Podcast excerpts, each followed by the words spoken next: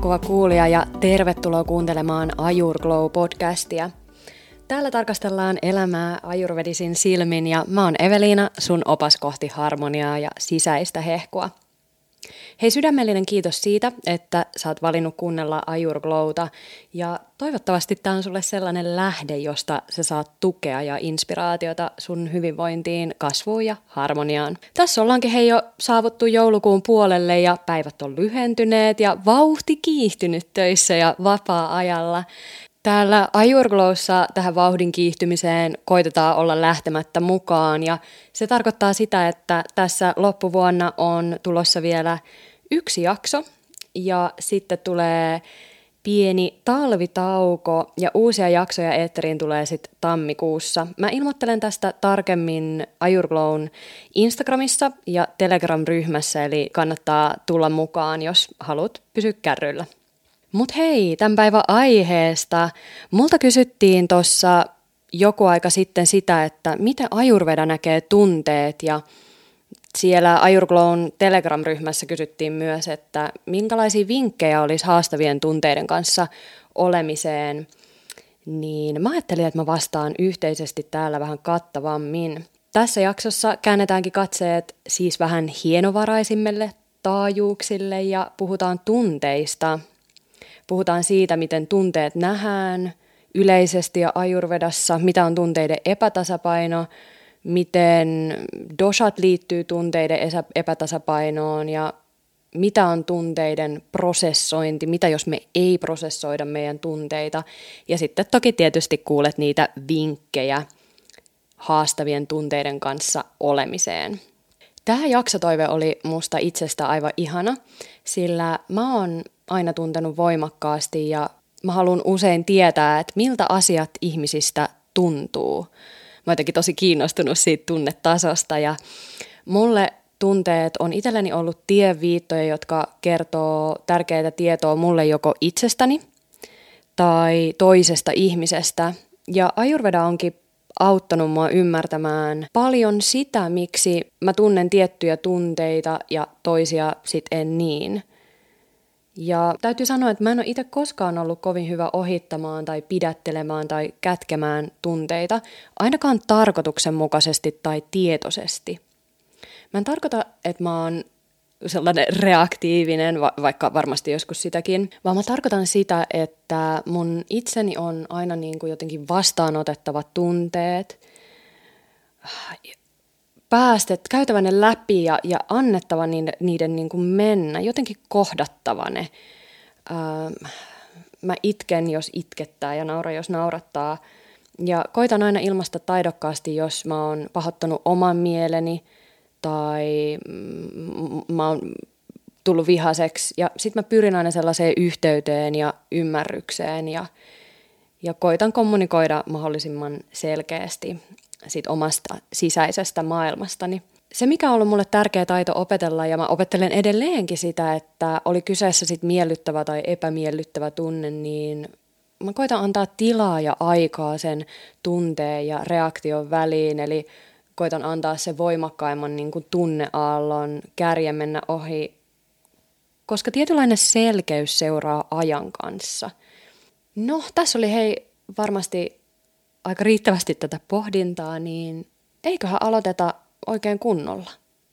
Aloitetaan siitä, että käydään läpi, mitä tunteet on ja mitä niistä tiedetään, miten ajurveda näkee tunteet ja lähdetään soljuu siitä sit eteenpäin. No, me mielletään tunteet aika lailla reaktio, reaktiona johonkin, joka voi nousta niin ihmisen sisältä kuin ulkopuoleltakin – se tiedetään, että kaikki meistä kokee tunteet yksilöllisesti ja tunteet vaihtelee, ne muuttuu ja ne näyttäytyy hyvin eri tavoin ja niitä on vaikea tutkia tai, tai mitata. Erilaisia tunteita on valtava määrä. Mä kävin kurkkiin opetushallituksen sivuilla ja siellä oli listattuna 104 tunnetta ja sitten taas jostain muualta mä kuulin, että tunteita olisi yli 3000. No oli miten oli, niin meille ihmisille kuitenkin tunteiden ilmaiseminen ja niistä puhuminen on tosi tärkeää, sillä se auttaa ymmärtämään itseä ja toisia. Mun kouluaikoina siis tästä ei oikeastaan puhuttu ihan hirveästi, vähäsen ehkä, mutta nykyään mun ymmärtääkseni niin kouluissa opetetaan tunnetaitoja. Ja itse asiassa jo ihan päiväkodista lähtien, sillä mä näin mun kummipö, kummipojan ää, pöydällä muutama viikko sitten päiväkotilukujärjestyksen ja siellä oli tunnetaidot ja me ihmeteltiin mun puolison kanssa, että hetkinen, mitä tämä on. ja tota, ää, todettiin siinä vaan, että olisipa ollut viikkotasolla myös meilläkin näitä, että jotenkin sitä siellä kasvatuksessa olisi myös halunnut oppia. No mutta mitä ajurvedaan sitten tulee, niin tässä perinteessä on ymmärretty tunteiden merkitys terveyteen ja hyvinvointiin kauan aikaa sitten. Että missä täällä länsimaissa niin me nyt valjastetaan näitä tunnetaitoja, niin ajurvedalla on ollut tämä tieto jo hirvittävän pitkään ja Ajurveda näkee tunteet liikkuvana energiana, eli niiden on tarkoitus virrata, niiden on tarkoitus tulla ja mennä.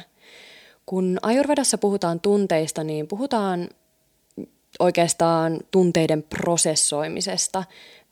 Vähän kuten ruokakin pitää prosessoida ja sulattaa, niin myös kokemukset ja tunteet pitää sulattaa ja prosessoida. Ja tästä vastaa tietysti Agni, josta puhutaan usein ruoansulatuksen tulena, mutta aineenvaihdunnan tuli on kenties parempi termi. Agni vastaa kaiken sen prosessoinnista, mitä me vastaanotetaan viiden aistin kautta. Mitä me nähdään, kuullaan, tunnetaan, haistetaan, maistetaan. Ja kun Agni on harmoniassa ja toimii, niin se prosessoi kokemukset ja vapauttaa ne. Mutta jos Agni ei toimi, niin kokemukset, tunteet, ne jää jumiin elämään meihin. Ja nostaa itsensä aika monta kertaa uudestaan sit esiin. Agnin epätasapainotiloja itse asiassa tunnetaan useita, mutta sanotaan yleisesti, että jos Agni ei toimi, niin tunteiden ja mielen tasolla voi syntyä vaikka saamattomuutta, ahdistusta, pelkoa, kateutta, vihaa tai ärtymystä. Eli Agni on siis oikeasti äärimmäisen tärkeässä roolissa myös tunnetyöskentelyssä – ja oikeastaan siis kun Agni on tasapainossa, niin ei tarvi mitään tunne työskennellä, vaan Agni pureksii, prosessoi kokemukset, tunteet. Tässä on taas mun mielestä yksi syy syödä itselleen sopi- sopivasti, eli Agnin tasapainon takia. No, koska Ayurveda on kokonaisvaltainen perinne, niin se ymmärtää, että keho ja mieli on yhtä ja samaa, mikä tarkoittaa sitä, että tämä tunneasia tietysti liittyy myös molempiin. Jos keho ja mieli ei olisi yhteydessä, niin me ei voitaisi koskaan puhua tunteista, ylipäätään siis yhtään, tai tuntee voimakkaasti niin kuin kehossa jotain mielipidettä. Öm, lisäksi tunteet on usein yhteydessä johonkin tiettyyn ajatukseen, uskomukseen tai tarinaan nykyhetken tapahtumista, johon mennyt voi vaikuttaa aika vahvastikin. Otetaan tästä yksi esimerkki. Ajatellaan hypoteettista tilannetta hypoteettisista Annasta ja Riikasta. Anna kutsuu spontaanisti tekstiviestillä ystävänsä Riikan piipahtamaan extempore synttärikahveille seuraavana päivänä. Riikka vastaa kieltävästi ja sanoo tarvitsevansa lepoa, kun aikataulu on tukossa. Ja ehdottaa, että otetaan joku toinen päivä ja laittaa uusia ehdotuksia muutaman päivän päähän. Anna kuitenkin pahoittaa mielensä ja tulee vihaseksi. Hän ajattelee, että Riikka ei halua viettää aikaa hänen kanssaan ja kokee jotenkin Anna rasitteena, joten Anna kokee olonsa hylätyksi. Anna ei kuitenkaan sano mitään, vaan he sitten sopii uuden päivän kahvittelulle ja Anna ryhtyy laittaa ruokaa ja painaa tunteensa alas. Seuraavan vuoden aikana Riikka ja Anna tapaa kyllä säännöllisesti, mutta joka kerta kun Riikka peruuttaa tai kieltäytyy, niin Anna suuttuu ja päätyy arvostelemaan Riikkaa aika kovinkin sanoin. No tämä on tämmöinen aika inhimillinen ja jokseenkin niin kuin tavallinen tilanne, joka on malli esimerkki siitä, miten tunteet ja mieli on yhteydessä. Ja ehkä huomasitkin, että Annalla tunne liittyy tarinaan siitä, että Riikka ei halua viettää hänen kanssaan aikaa tai kokee hänet jotenkin rasitteena tai raskaana. Tosiasiassa Riikka tässä tarinassa ei tunne näin, vaan, vaan tarvitsi aikaa itselleen, eikä tämä liittynyt Annaan sen enempää. Mutta Annan elämässä on kuitenkin ollut läheisten menetyksiä, joten hylätyksi tulemisen tunne on tosi tuttu Annalle. Ja se tapahtuu aina, kun joku vastaa kieltävästi Annan kutsuihin, mutta Anna ei ole itse tätä huomannut. Tämä tarina opettaa sen, että jos me ei tosiaan pure, pureksita ja prosessoida tapahtumia, tunteita ja kokemuksia, niin ne jää elämään meihin. Tämä myös opettaa sen, että se mitä tapahtuu sisäisesti, se tapahtuu ulkoisesti ja toisinpäin.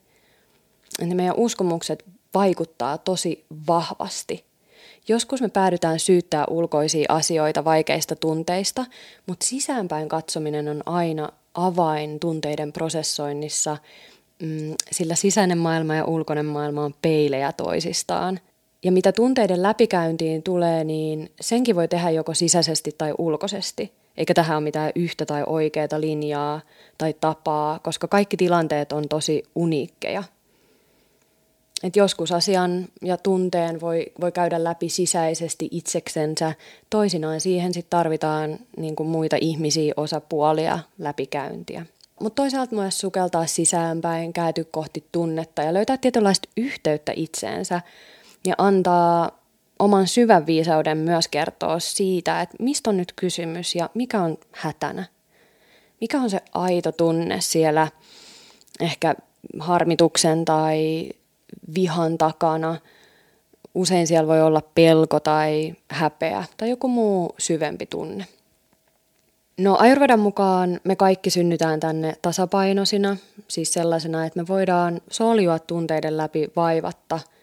Toisille tämä on luontaisesti helpompaa ja toisille taas haastavaa. Ja lisäksi meidän kaikkien elämässä tapahtuu joskus jotain, mikä aiheuttaa vaikeita tunteita, jotain, mihin meidän niin kuin käsittelykyky ei ehkä riitä sillä hetkellä. Ja voisi sanoa, että tietynlainen yhteys itseen ja muihin silloin katoaa ja jotenkin joskus tarvii aika paljonkin mm, sietää sellaista kärsimyy, kärsimystä ja vaikeutta ennen kuin huomaa sen, että joku yhteys on kadonnut tai jotain on, jotain on tapahtunut. No, tämä sana yhteys on tässä tunneasiassa tärkeä, sillä Ayurvedan mukaan mieli ja sydän on yhteydessä. Ja kun toi yhteys heikkenee, niin silloin tulee epätasapainoa.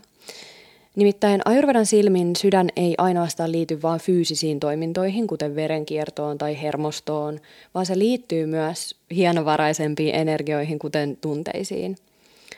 Ayurvedan mukaan sydän on tunnemaailman ja emotionaalisen hyvinvoinnin koti ja tämä on se syy, minkä takia tämä oikeastaan täytyy mainita tässä kohdassa – Sanotaan, että sydämessä asuu myös käsitys meistä itsestämme, meidän yksilöllinen tietoisuus ja myös se yhteys universaaliin tietoisuuteen, eli tavallaan yhteys johonkin suurempaan. Kun ihminen kääntyy sisäänpäin kohti itseään, löytyy usein myös harmonia ja rauha niin keholle, mielelle kuin sielulle ja toki sitten sille tunnetasolle. No ehkä sä mietitkin siellä jo, että miten sitten nämä Ayurvlon paljon rakastamat doshat, että nyt ei ole doshista vielä puhuttu. No, Doshien epätasapaino aiheuttaa tietysti oireita myös tunteissa. Vata-epätasapaino näkyy usein huolena, pelkona, pitta-epätasapaino taas vihana ja kontrollina, kaffa-epätasapaino mm, ahneutena, takertumisena. Dosien tasapainottaminen on siis tosi tärkeä työkalu tunteiden kanssa työskentelyyn. Ja jos sulla on vaikka pitta-epätasapaino, niin kun pitta laskee ja kun sitä on tasapainotettu, niin ne epätasapainon synnyttämät ominaisuudet, ne vähenee ja harmonisemmat tulee esiin. Esimerkiksi pittan tapauksessa pitta epätasapaino laskee, niin tilalle tulee ennemminkin ymmärrys. No mikä dosa sitten liittyy kaikkein vahviten tunteisiin, niin mä oon aina välillä muistaakseni vihjaillut täällä Ajurkloossa siitä, että dosilla on myös aladoshat. Jokaisella on viisi.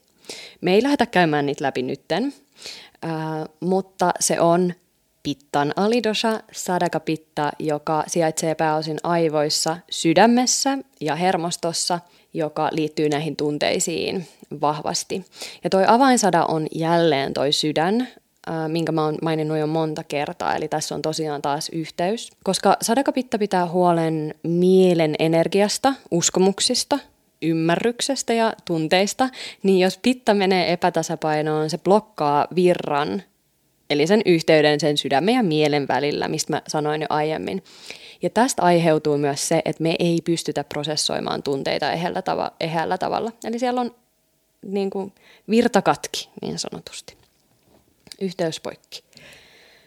Niin silloin se, mitä me tavallaan koetaan, niin se saattaakin mennä siihen, että me tulkitaan asioita jotenkin sellaisella tavalla, joka ei välttämättä ole linjassa todellisuuden kanssa, vaan se epätasapaino saa meidät tulkitsee asioita vähän sille kummallisella tavalla. Ja jos me ei prosessoida tunteita, niin mitä sitten tapahtuu? Ayurvedan mukaan tunnemaailmassa ilmenee siis epätasapainoa, jos me ei pystytä pureksi kokemuksia ymmärrykseksi ja älykkyydeksi. Eli tässä on kyse siitä agnista. Toiset prosessoi tunteet nopeasti, päästään irti, toiselle prosessi on hidasta ja silloin yleensä mieltä varjostaa sellainen negatiivisuus, joka vaikuttaa ajatteluun ja siihen, että millaisella tuulella me ollaan.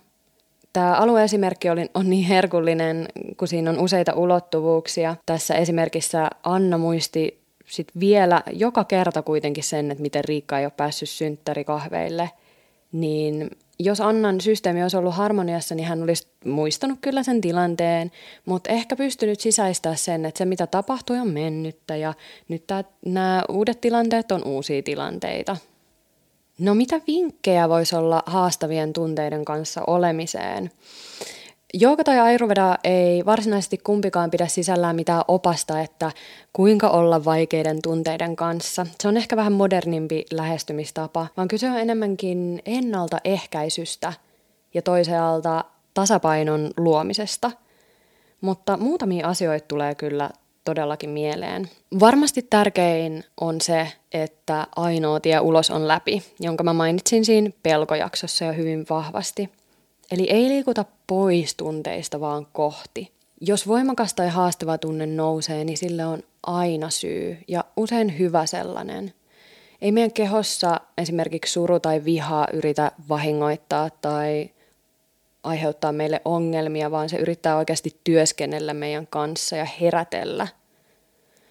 Henkisestä näkökulmasta kaikki, mikä ei ole linjassa sen todellisen itsensä kanssa, tulee, nousee tietoisuuden pintaan ja vaatii sua oikeastaan avaamaan silmät. Ja mä tiedän, että tämä ei missään nimessä ole helppoa. Usein tuleekin sellainen olo, että haluaa ehkä juosta pakoon tai peittää sen tunteen jonkun muun tekemisen alle, kiireen alle, minkä tahansa alle.